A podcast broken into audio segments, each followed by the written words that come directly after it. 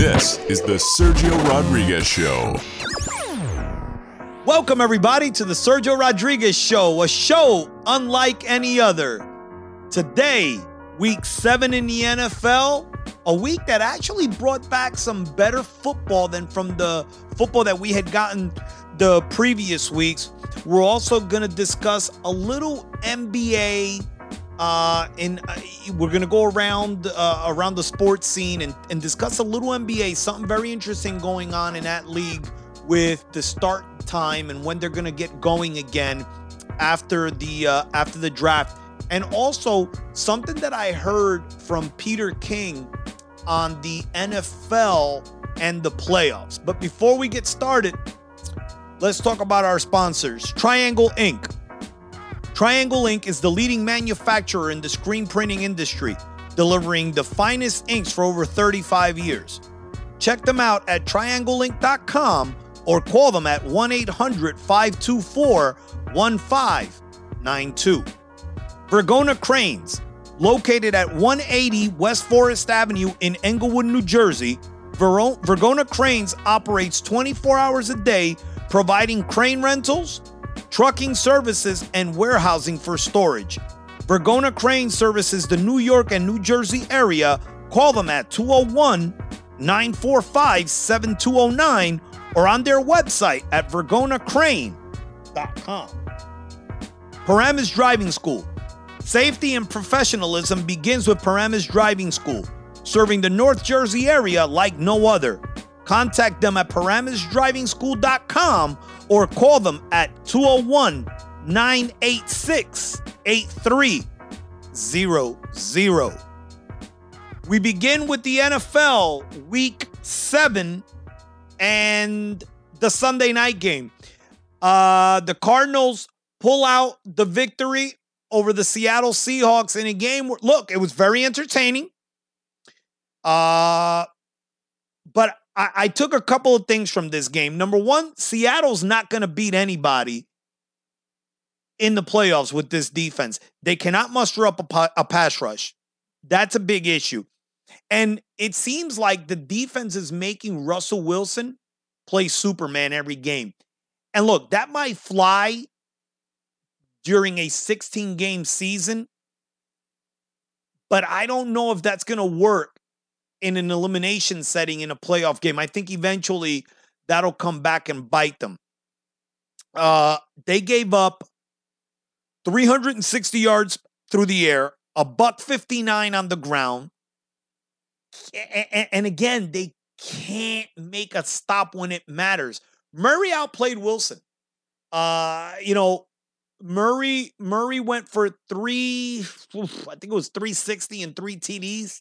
He did throw a pick. Wilson went for 388, three TDs, but he threw he, he threw three three bad interceptions. See, you know, some of these interceptions sometimes you get a tip pass, a receiver runs wrong route. That's okay, but they were just three bad interceptions, three interceptions that left a lot of points on the table. Both QBs led their teams in rushing. Wilson had 84, Murray had 67. Tyler Lockett for Seattle with a monster game, 15 for 203 touchdowns. Both running backs, ironically, got hurt in this game, Carson and Drake, and both are most likely out for a couple of weeks. Seattle goes to the 49ers. Um, no, I'm sorry. Seattle is home to the 49ers. Then they have Arizona again, a bye, and then Miami at home the Eagles and the Giants on Thursday night in a game where the Eagles stole victory from the jaws of defeat. And you know, the Eagles have become my favorite NFL team this year. Definitely my favorite team to watch because their ability to compete regardless of the situation. Now, we know that they've been dealing with a lot of injuries. And we understand that the NFC East or the NFC least, like it's become, is a division that's gonna is is is, is a division that's gonna take maybe six seven wins to win uh, to win it. But the Eagles every week continue to figure out ways one to play well and two to win the games that they have to. That was a game they needed to win, and that was a win that they got. They got help from Danny Pennies, two more turnovers, 187 yards passing. You know, in a league where every quarterback throws for 300, the Giants continue to get a, a, a subpar throwing effort every week from their quarterback, not to mention he starts every game with two turnovers. He did have 92 yards rushing, could could have probably had a couple more, but he fell running into the end zone. And one of the most hilarious things I've seen in a long time. He ended up with 279 all Saquon yards. I'm sure the Giant fans will sell it that way. Uh, Wentz, 359, two touchdowns, albeit most of it in the fourth quarter. I would tell you, you probably had damn near half of that in the fourth quarter. Uh, the Giants were da- up in the game 21 uh, 21. I think they were up 21 10 at one point, if I'm not mistaken. Uh, with about, I'm going to say they were up by about 11 with about five minutes left. And here's where the game changed. Everybody's to drop, everybody's to bring up the drop that Engram had after they got the ball back. But let me take you back to the drive after the Giants went up 11. They actually allowed the Eagles to score too quick. Instead of just being in a prevent defense and letting them seven yard and, and, and, and 10 yard themselves down the field, they allowed a bomb, which allowed them to score in less than two minutes, which then, uh, which then made the Giants have to play football Engram had a big drop. Which, look, to be fair, it would have ultimately ended the game, but it didn't. He dropped it. And then they allowed the Eagles again to go 71 yards in six plays. And ultimately, uh, the drive culminated with a pass from Wentz to Boston Scott for a touchdown.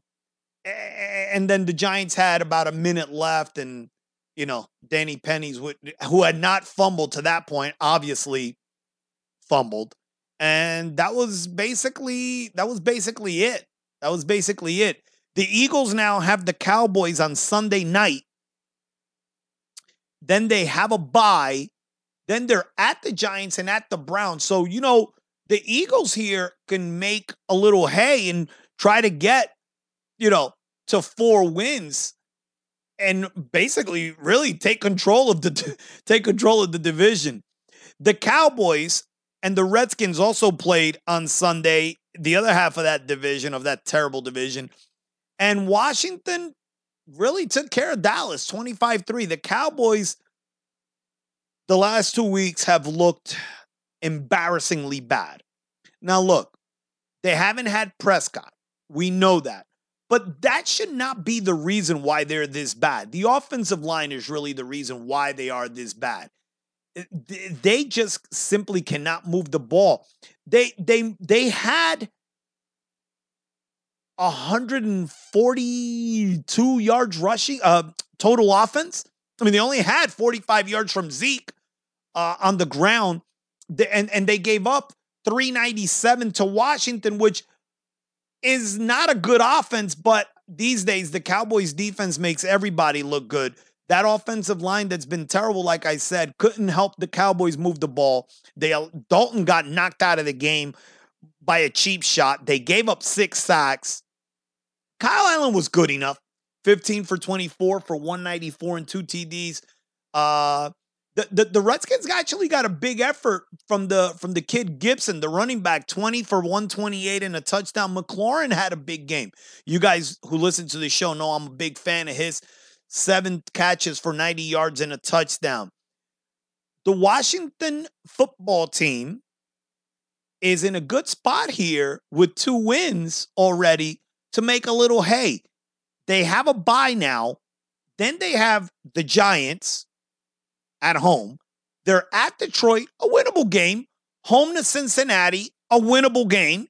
And at Dallas, a winnable game. I mean, who'd have thought that Ron Rivera would be in a position to actually, you know, win this division in year one. Dallas is uh, at Philly, like we said Sunday night. Then they're home to Pitt and at Minnesota. But I don't see where this is going because it's Tuesday right now, and they still don't even know who's going to play quarterback since Dalton's in the uh, in the uh, concussion protocol. Detroit went to Atlanta and beat them 23 22 in a game where both quarterbacks played well. Stafford 340, one TD, Ryan 388, one touchdown. Neither team ran the ball well. And the game came down to a last minute drive by Detroit. They went down 75 yards in a minute four. Stafford to the tight end. Hockenson on the last play of regulation. Prater hits the extra point. Game over. But let me take you back to 12 minutes to go in the fourth quarter. You want to see why guys don't have jobs? This is why guys don't have jobs. Raheem Morris is the interim coach for Atlanta. He passes up on a field goal with about 12 minutes to go in the game. At that time, Atlanta was up 14 13.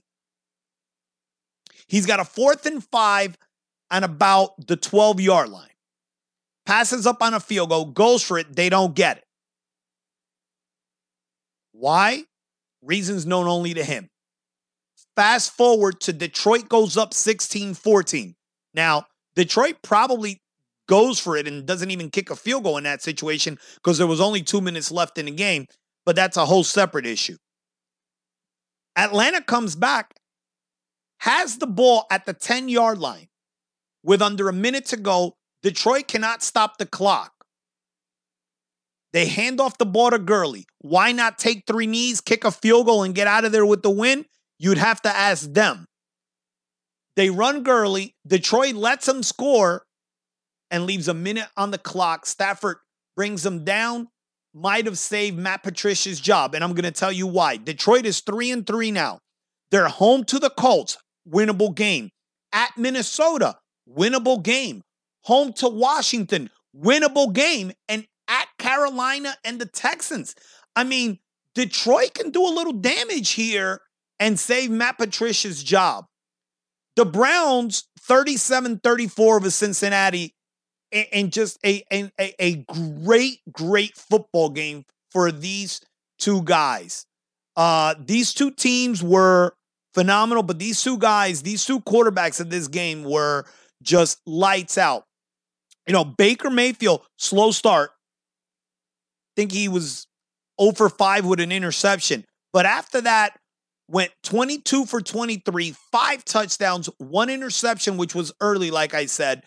And Joe Burrow continues to prove why he was the number one pick. I mean, make no mistakes about it. The kid just does not disappoint. 35 for 47, 406, three touchdowns, one interception, 34 yards rushing. In addition to that, he finished with 440 all Saquon yards right? We, we get to add that stuff into the quarterbacks too. I love how my Giant fans complain to me that I have to stop using the all Saquon yards. I'll tell them I stop using it when they start when they stop using it for for Barkley when he comes back to play football. Tyler Boyd for Cincinnati, 11 for a buckle, oh one and a touchdown. Burrow had six guys with over 50 yards receiving. That is what a quarterback does spread the ball around, not locking in to one receiver. Most young guys do that. Cincinnati stopped the running game that Cleveland has been using this year to get out to this 5 and 2 record. They held them to 82 yards. It wasn't uh it wasn't that wasn't the issue. They just couldn't get a stop at all in the second half. I mean, it was just it was just, you know, they gave up 27 points in the second half, just could not get one stop, especially on the last drive to allow them to at least not play for a field goal was just terrible. Cleveland has three straight home games now. The Raiders, a bye, Houston, and then Philly. Uh let me see. No, they have yeah, no, no. Yeah, they have the Raiders. Yes, Raiders bye Houston and then Philly. And then they go to the Jags. They they're another team that can make a little noise here. OBJ got hurt in this game. He's done for the year with a torn ACL, but maybe that'll help the team uh, a little in terms of I think the one thing that Burrow is not doing that I continuously see Baker Mayfield doing is locking in on receivers. Maybe this will help them uh, do that. Pitt 27 24 over Tennessee. Big Ben was good early.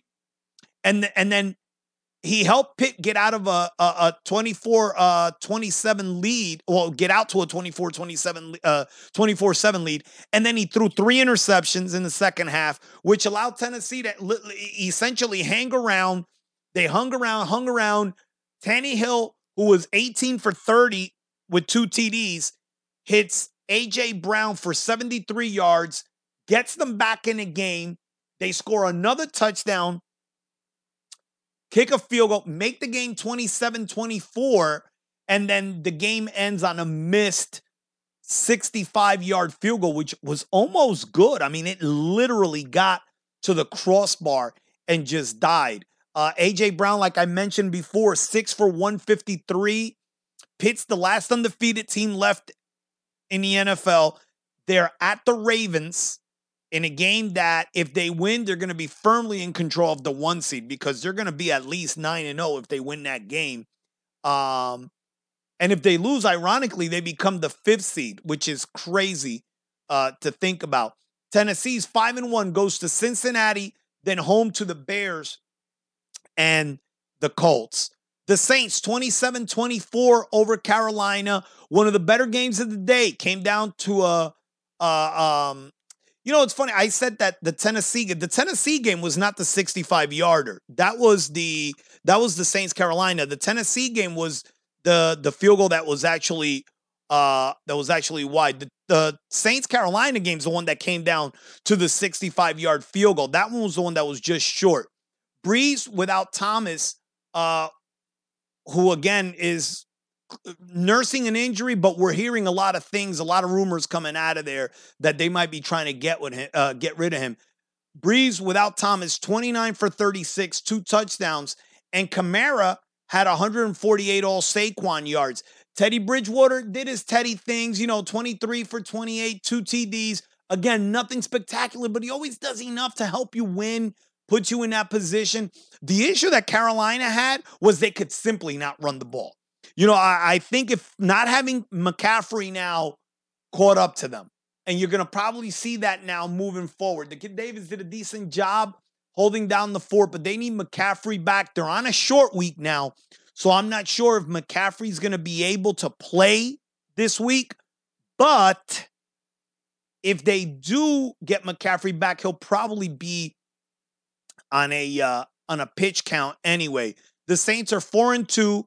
They have our hard stretch now coming up. They're at the Bears, at Tampa Bay, and then home to the 49ers.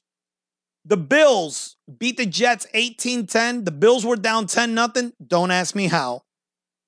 Don't ask me how because anybody that that would fall behind the Jets has to be almost put out of commission. That's how bad the Jets are. But then once they were up 10 nothing, the Jets remembered who they were and that they're playing for the number one pick. The Jets had a total of four yards on offense in the second half. Four. Guys, really think about this. If you're a 6'2 running back and you fall forward and you extend the ball, you might have had more yards than the Jets had in the second half. Arnold 12 for uh, Arnold Darnold 12 for 23, a buck 20, two interceptions. Allen 30 for 43, 307, ran for 61, 368 total, all Saquon yards. Beasley had a nice game, 11 for a buck 12. Uh, but they need to get more from their running backs. You know, that's one of the things that's actually over the last couple of weeks become a problem for Buffalo. They're just not running the ball well. Moss actually the uh, outrushed Singletary, who's their starter, and they're really getting most of their rushing yards from the quarterback position. They have to figure out a way to get something out of their running backs. Buffalo hosts the Pats and Seattle the next two weeks. The Packers 35 20 over Houston. Aaron Rodgers, phenomenal. 23 for 34, 283, four TDs. And Davante Adams put on a clinic 13 for 196 and two touchdowns. You know, Jamaal Williams also did a good job in this game filling in for Jones, 19 for 77 and one touchdown. You know, I always get on Deshaun Watson, the $39 million man. And again, if you look at this is the same old story. If you look at his numbers, 29 for 39, two touchdowns. it seems good. But what do I always say? It's when the team is, it's garbage, garbage play that you're getting for that 39 million. They fall behind 28 7, and then he pads his stats to make it look like he's not part of the problem. He's part of the problem. Green Bay is going to win 13 games, minimum 12, but definitely 13. Green Bay moving forward. Minnesota at home, win. At the 49ers, let's give them a loss because it's a Thursday night game. The Jaguars, that's a win. At Indy, that's a win. Bears at home, that's a win. The Eagles, that's a win. At Detroit, that's a win. Carolina, that's a win. The Titans at home, I'm going to give them a win on that too. They might only lose to Chicago the end the year if you really go through it. But even if they stub their toe and they go 12 and 4, they're going to be a problem moving forward for anyone coming out of that NFC. Tampa handled the Raiders 45 20 in a game that the score really doesn't do justice. Brady was great. 35, uh, 33 for 45, 369, and four touchdowns. But look, let's be clear. Two things. Number one, if you're a fantasy football player and you have any receivers on Tampa Bay, you're going to struggle this year. Scotty Miller led them with six catches and 109 for a touchdown because Brady's going to throw the ball to whoever's open. So there's weeks where you're going to go up and down, especially with Godwin and Evans who are the two guys that I'm sure most people have. But they did get Fournette back healthy. He split the carries with Jones, made six catches for 47 yards, finished with 97 all Saquon yards. But this game, like I said, was closer than, than, than you would think. The game was 24 17. The Raiders had a third and four from about the Tampa 20. You know, obviously went for it. Obviously, they were going on third and four got three yards, settled for three. When they settled for that three, essentially, that was the last shot they had at the game. They led up a long drive after that. Tampa went up 11 on the first play of their next drive. Interception. Two plays later, Tampa scores. Game out of hand. Tampa Bay goes to the Giants on Monday night, which uh, is a game they should win. The Raiders, and then at the Cleveland Browns. The 49ers 33 and the Patriots 6. Typical 49ers, they win by four touchdowns, and Jimmy G throws for zero touchdowns and two interceptions. It's who he is. He's averaging less than 200, or right on the number. He's averaging about 200 yards right per game. And look, how are you going to win these next couple of games with your quarterback? And I mentioned this earlier when I spoke about Danny Pennies. In a league where everybody's throwing for 300 yards routinely, how are you going to win throwing for 200 when you have to win these games coming up? They're at Seattle, Green Bay, at New Orleans, at the Rams, and then Buffalo.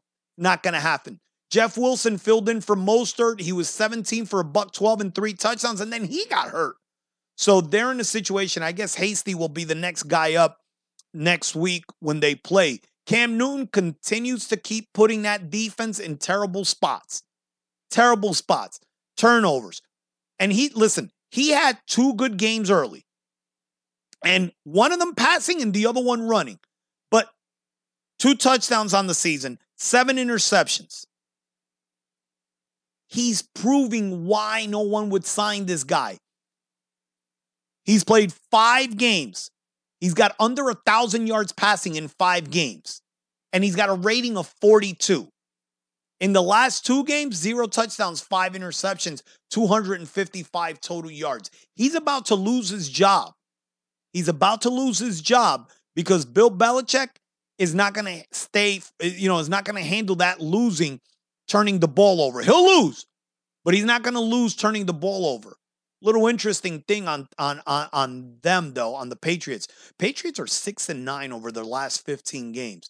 I don't think most people know that.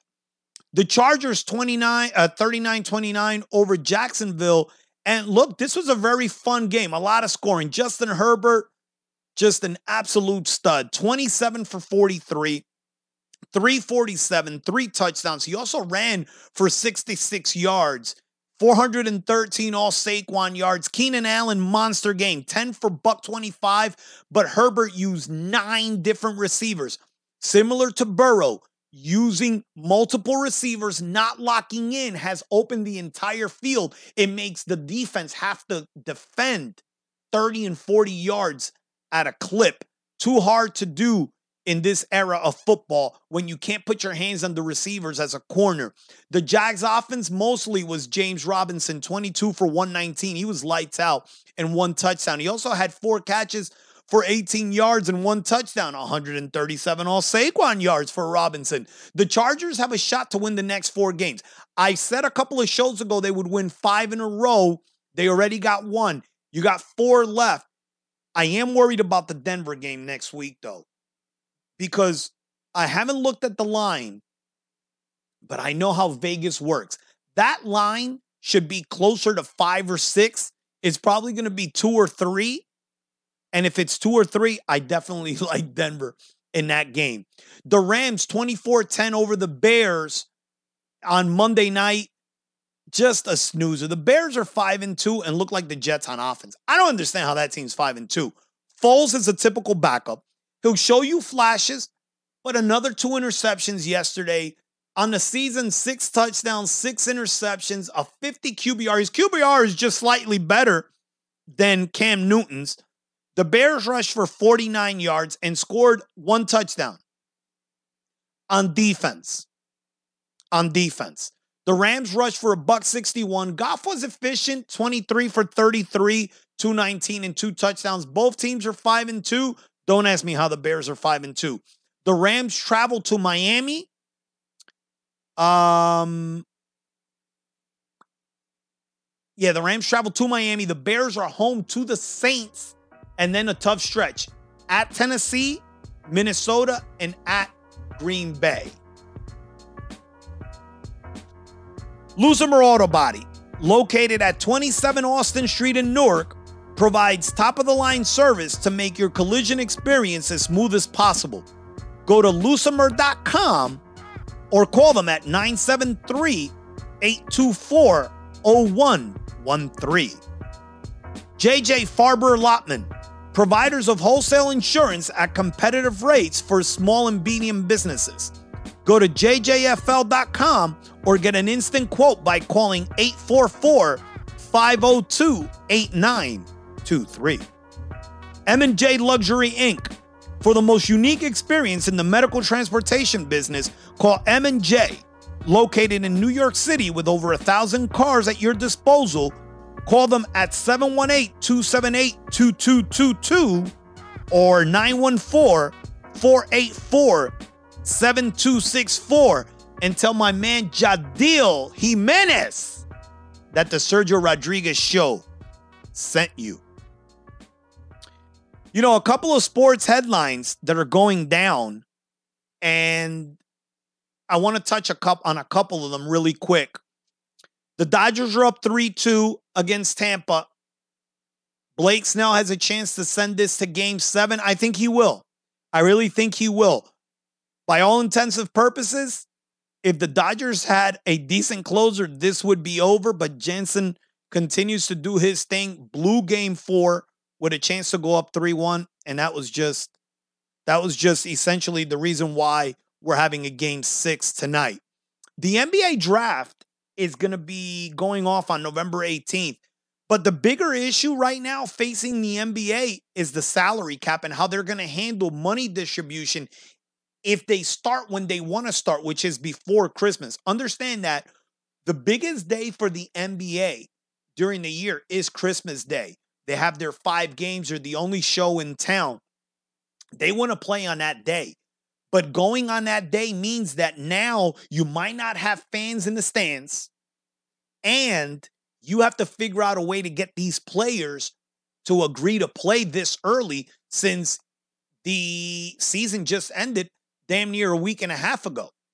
So they're stuck in a situation where uh, they might have to play a play-in tournament this year. They've discussed no All-Star game.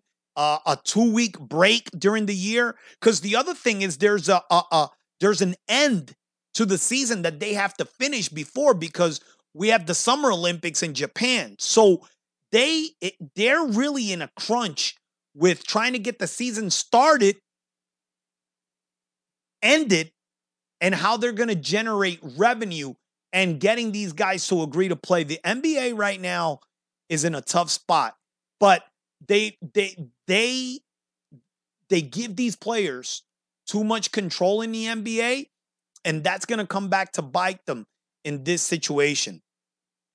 Something that I heard Peter King say is that the NFL is in a situation where it might have to go, depending on how many games get canceled because of the COVID, they might have to go to that 18th week, which essentially would have been week one of the playoffs. They might go to an 18th week, which then means there will be no week off uh, for the Super Bowl. But one of the things that he mentioned because of that is that the NFL might then go to an eighth playoff team per division. You might say, well, why? What's the difference? Here's the problem. If you extend an 18th week, now that means that whoever the one seed is and gets a bye is going to have essentially 20 days off to play that first playoff game. And they're not going to want that.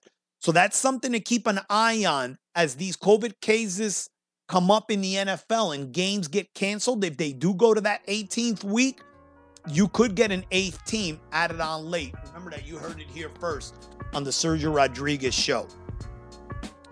Fairfield Physical Therapy, located in the Fairfield Commons Suite G106 and owned and operated by Justin Solotov, who has over 20 years of experience in the field of orthopedic physical therapy.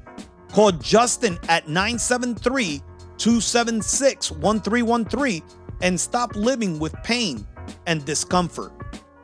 Epic Car Service is the recognized number one car service in New York City by medical transportation standards.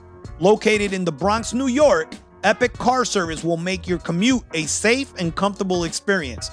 Call Epic at 718 401 3742 or at 844 666 6274.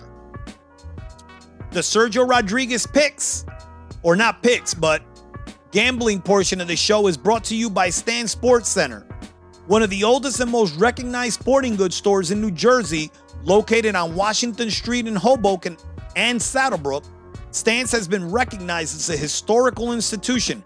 Call Stans at 201 773 6891 or at stansportsctr.com. And speaking of our picks, 23 13 and 1 on the season, 4 1 and 1 this week. We got lucky. Now, I will tell you that most people who took Cincinnati by the time they bet that game, that game went off at three and a half and four. So if you bet Cincinnati, you probably won. I'm not going to take it as a win, but you definitely won. I'm going to take it that the way I put the line. And we lost the over in the Green Bay game by one point. To- total was 56. It ended at 55. This week coming up, Let's look at these lines for the first time here and we'll go over and hopefully give you a little something, something here. Carolina's at home hosting Atlanta. It's a two and a half point favorite. It's a little small on that line. That's a little tricky game. That looks a little tricky. Indianapolis is traveling to Detroit and they're a three point favorite. I'm going to tell you right now, Detroit's the play in this game. Thousand percent. Especially if that line stays at three or goes to two and a half. Green Bay minus six and a half at home versus Minnesota. A lot of points in a division game, especially with Minnesota coming off a bye. Keep an eye on that game. Don't just drop all the money on Green Bay.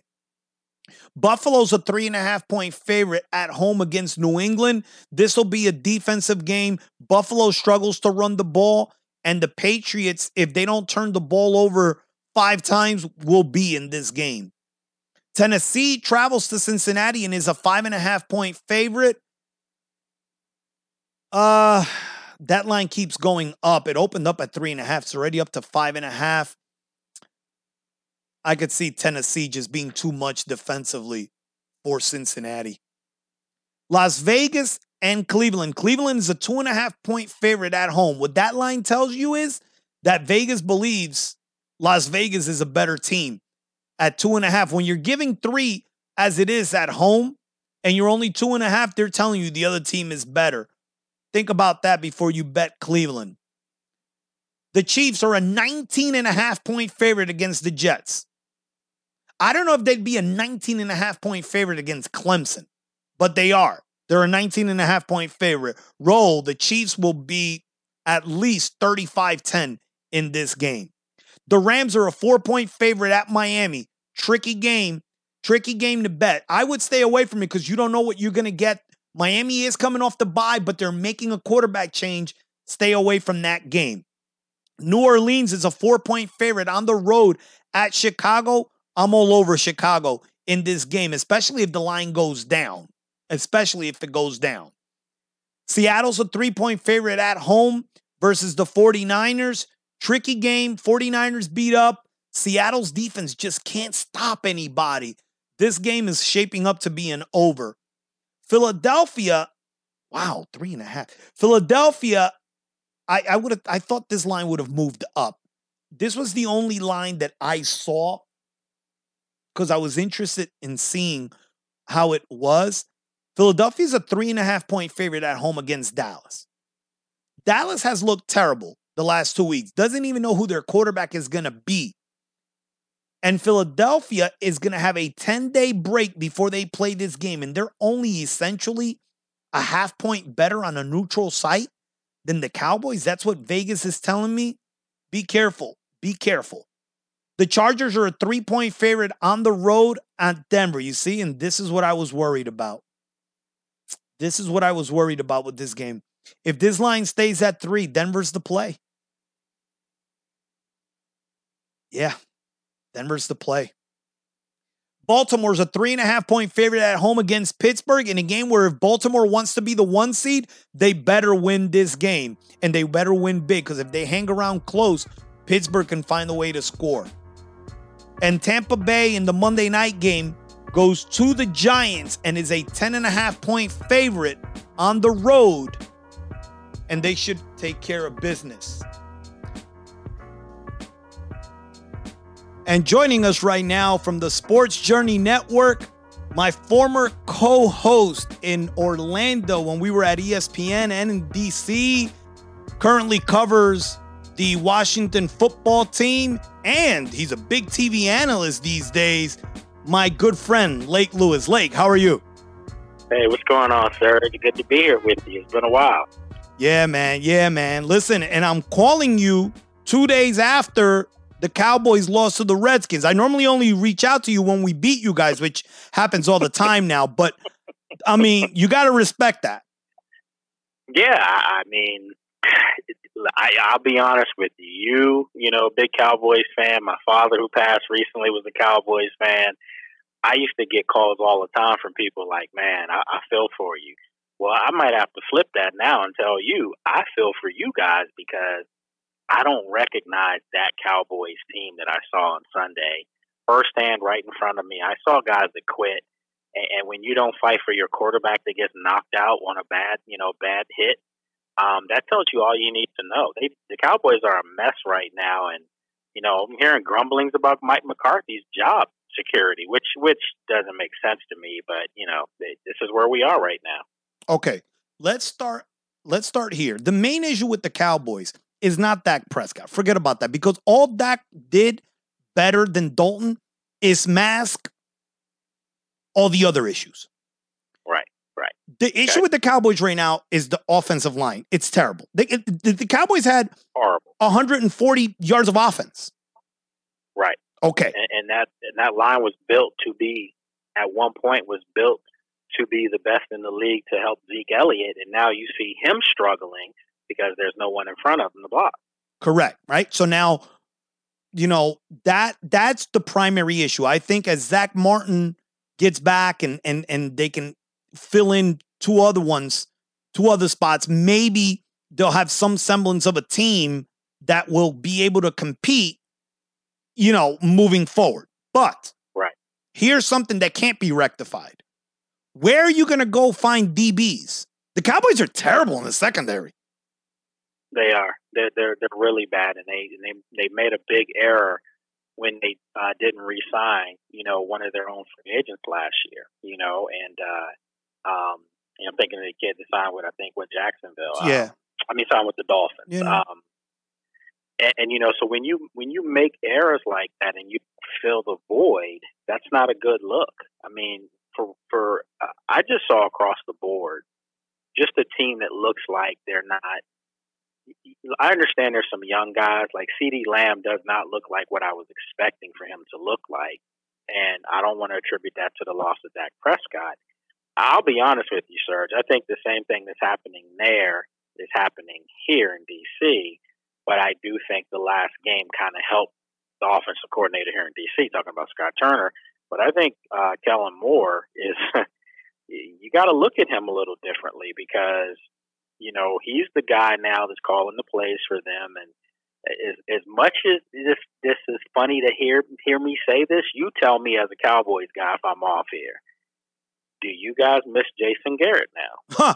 You know, it's funny you mentioned, and by the way, Byron Jones is the guy that you're talking about. And look, I wasn't high on Byron Jones at the money he wanted, but yeah, it's created another hole that they just get. I mean, and they're just blowing coverages left and right. But let's talk about Jason Garrett. I was not one of these guys that wanted Jason Garrett fired. And I'm going to tell you why. I don't believe that in the NFL, you should ever play and expect to win a championship.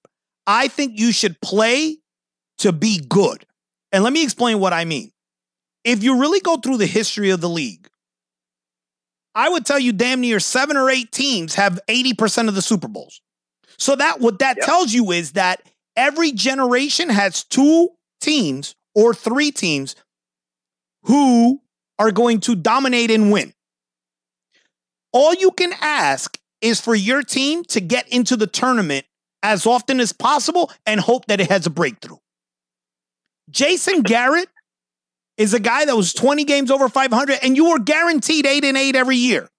There were years where he won Yeah, I 13. mean, I was going to say, yeah, I was going to say, you, you, to me, I thought you were guaranteed Dallas was almost a, a double digit win team every year and a playoff team. Well, I mean, listen, his averages his averages are 9 and 7. So obvious how many head coaches right now 30 head coaches will average 9 and 7 for their career? None. I mean, you might have you know, I'm, I shouldn't say none, but I'm saying you might have 5, 10 6. percent. Yeah, ten percent, Ten percent of the coaching. And and I'll tell you this, Serge. Since you said nine and seven, nine and seven would be a runaway freight train in the NFC East this year. 100%. I mean, they would have. It, it- they would have already won the division if you really think about it. And it, so again, everyone's talking about Dak, and, and clearly they miss his leadership. I, I liken Dak Prescott's injury to Alex Smith's injury here. The difference is Dak was thrown for 300. Alex wasn't, but Alex was a leader. He was a guy that the guys played for. And I think that Dallas severely underestimated Dak Prescott's leadership and what he meant in the locker room. And they were looking at it clearly from an X's and O's standpoint. Um, yeah, we know that they weren't necessarily winning even when he was healthy, but his leadership had these guys competing, and they miss that right now big time. They don't have a leader right now on this team, period. And listen, when the when when the guy who's making a hundred million dollars and gets paid to run the ball and he's turning the ball over also. I mean, two fumbles last week, a drop pass which turns into an interception this week. I mean, Zeke's got to be better too. You know, he also on a go ahead, yeah, he got flattened on a pass block too, sir. which never happens. like- He's a really Yeah. good pass blocker. Let me tell you something Absolutely. interesting. Let me tell you something interesting about Zeke. Two 100 yard rushing games in his last 15 games. wow, Hey, wow, I didn't even know that. Yeah. wow. Hey, talk to me. Talk to me about the Redskins here. Um, obviously, we're in, you know, the in the NFC East market, and I want to cover all the teams. The Redskins, by the way, my guy McLaurin, another big game this week. You were you told me McLaurin was going to be a stud the first day of training camp last year, and you've been you've been on that guy, and he's putting up great numbers.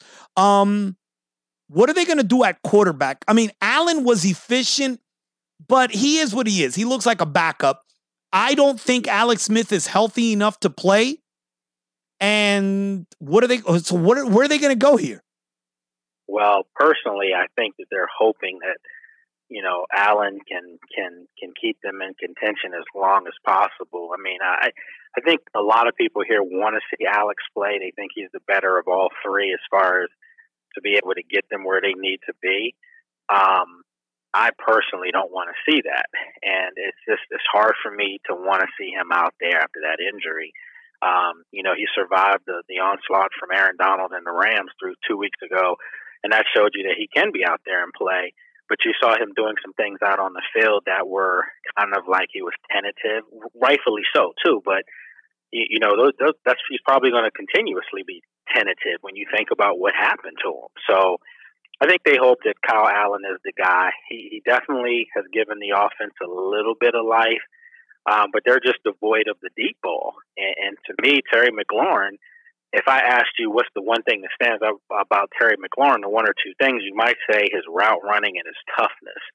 Well, the the best attribute of Terry McLaurin is he's a four two forty guy. He doesn't play fast because the offense doesn't allow him to. He's almost So- he's almost as fast as me back in the day. Yeah, I mean,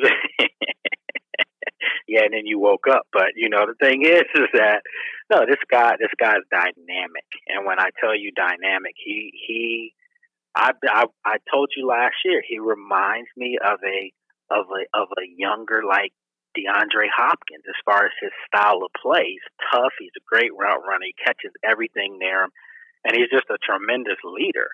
You know, so I, I see those similarities. I'm not saying he's DeAndre Hopkins. There's only one of that guy. But the point is, if you have to consider him to be like someone, um, you know, I heard an analyst the other day say, uh, it was national analyst. I can't think of who it was. Maybe, maybe uh, Baldy, Brian Baldinger. But I think he said the kid's footwork reminds him. Oh, James Lofton said it. He said that McLaurin's footwork reminds him of Jerry Rice. He's just always able to get open and get to the ball. So yeah, the kid's dynamic, but he needs a lot of help in this offense right now. It's just a bunch of young pups out there trying to figure out, you know, where they fit in the NFL. But one thing they are is well coached. And look, if you look at their schedule and you look at how the league ship, they can win the NFC East.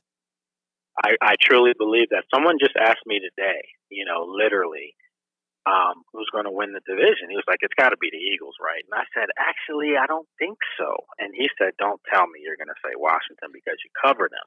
And I said, listen, this is this team's next four games. They have a bye this week. You, your ne- their next four games are the Giants, um, the Giants, the Lions, the Bengals, and the Cowboys. No, I know. I went over it before when, when I was doing my show. Yeah, I'm telling you. And, and and look, here's the thing that scares me about Wentz, and we'll move over to the Eagles. I've been a big Wentz supporter. Like I, I've been on this guy for two years. I felt like this kid's got all the tools. But here's what I've seen the end of last year and the first seven games this year. Wentz is playing like a like a like a bad Brett Favre. I mean, he's throwing the ball all over the place, unconscious, trying to make every big play imaginable. And Yep. I don't know if he's going to be able to not make that big mistake. Like, I'll give you a perfect example. They play the Cowboys this week in a mm-hmm. game they should win. Okay. They're at home. They should win that game.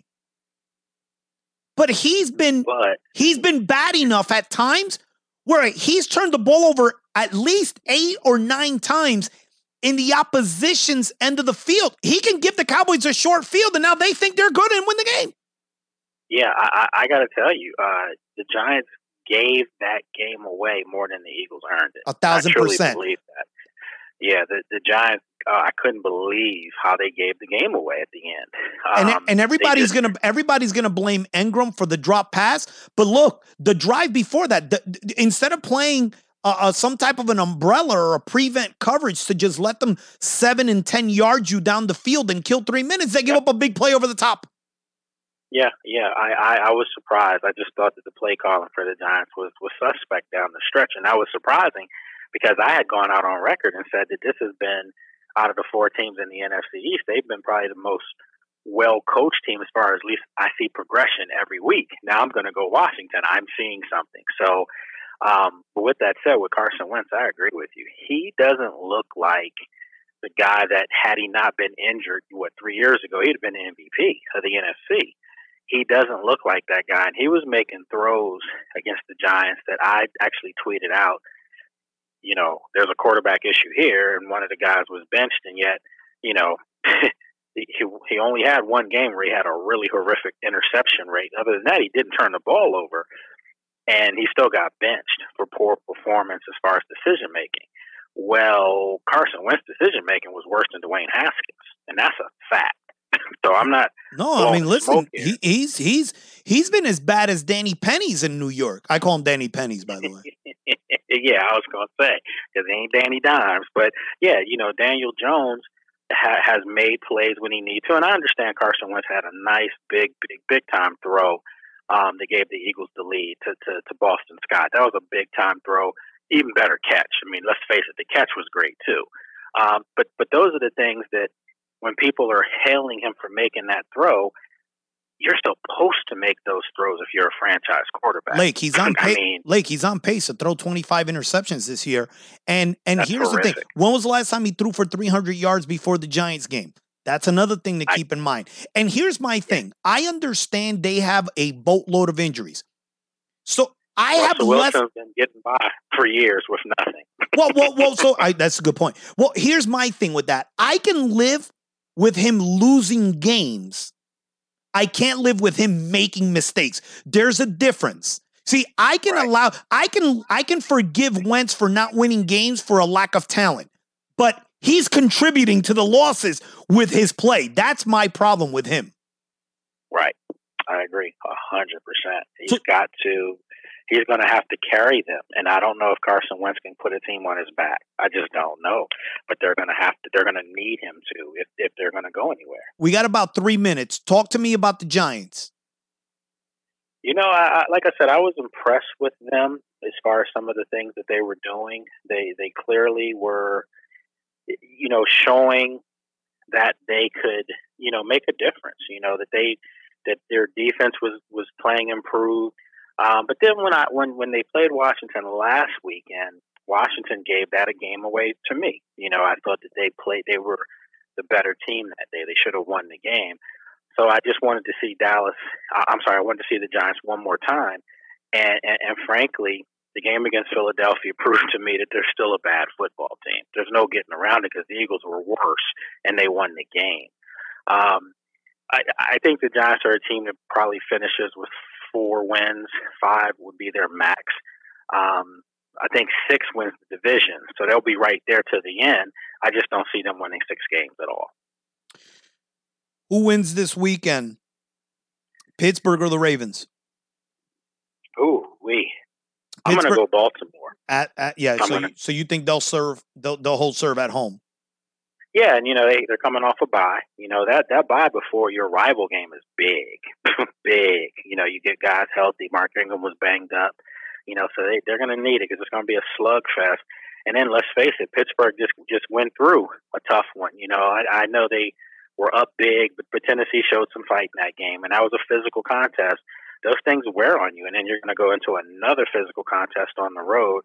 But but I'll, but I'll say this: if Pittsburgh beats Baltimore, Oh no, Pittsburgh beats Baltimore. They're going to be the one seed. They have three wins coming up. They have Dallas the following week. The the schedule's cake, and they're going to have Mhm. essentially a one and a half game lead on everybody else, including the Chiefs, who end, if I'm not mistaken, at Tampa.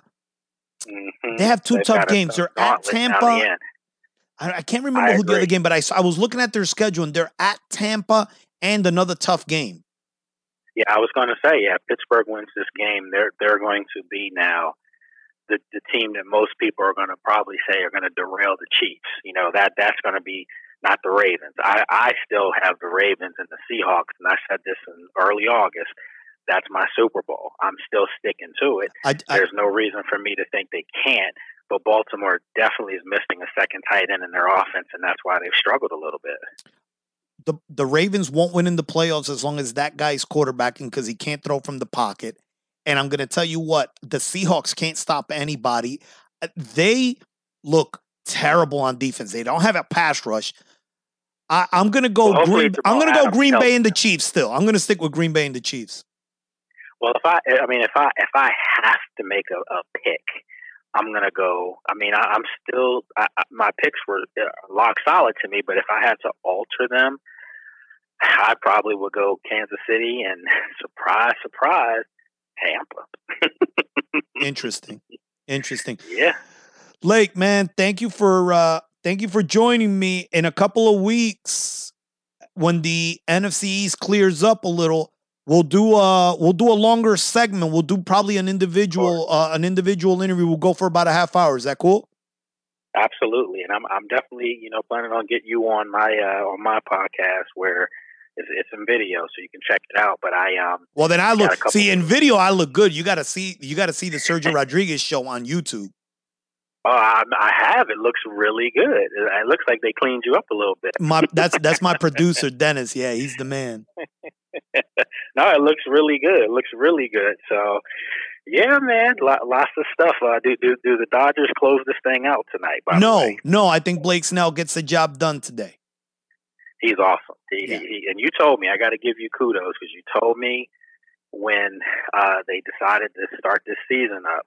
Um, and I asked you like certain teams, and you always tell me if a team's built for short term or long term. And I was asking you about your Yankees, and you're like those those are the type of teams that's built to last long term.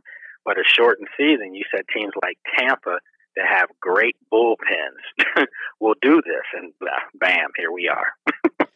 so, yeah, I, I think the Dodgers. I think the Dodgers get it done. Though I, I want to see. I want to see them get one. I think. um I think Dave Roberts. I just. I just want to see it, man, because you know this team has been. They, for all intents and purposes, they've been the best team in baseball They for the last two, three years. They have. and, They and have. to not to not have one. So, you know, let's get them one, and then next year we start this thing fair square with the with the Nationals being the true champion. So, Whatever, whatever. Like you're the best. all right, my friend, good talking with you as always, brother. Love you, man. Same here. That was Lake Lewis, insider for the Washington football team, TV analyst, and the man who owns Sports Journey. You've been listening to the Sergio Rodriguez Show, a show unlike any other.